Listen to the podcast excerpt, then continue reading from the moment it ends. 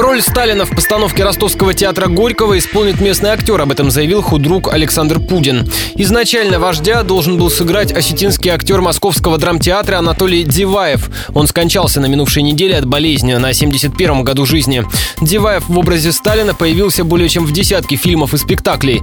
Как рассказал радио Ростова художественный руководитель театра Горького Александр Пудин, Диваев дал свое согласие на участие в пьесе. Планировались первые репетиции. По его словам, это был наиболее подходящий актер на роль Сталина? В первую очередь тем, что он очень похож, очень убедителен. И то, что он говорил, это примерно и у меня ход мысли такой же. То есть он старался все-таки не осуждать, не давать оценку. И я придерживаюсь такой же линии. Меня это очень подкупало, что совершенно не было агрессии, не было жесткости. Он мог играть этот образ, эту роль и играть убедительно. Напомню, премьера биографической драмы «Сталин. Часовщик» пройдет на сцене Ростовского театра Горького 25 февраля. Автор пьесы Владимир Малягин. Он знаком ростовскому зрителю по инсценировкам «Тихого дона» и «Цыгана». Художественный руководитель театра Александр Пудин.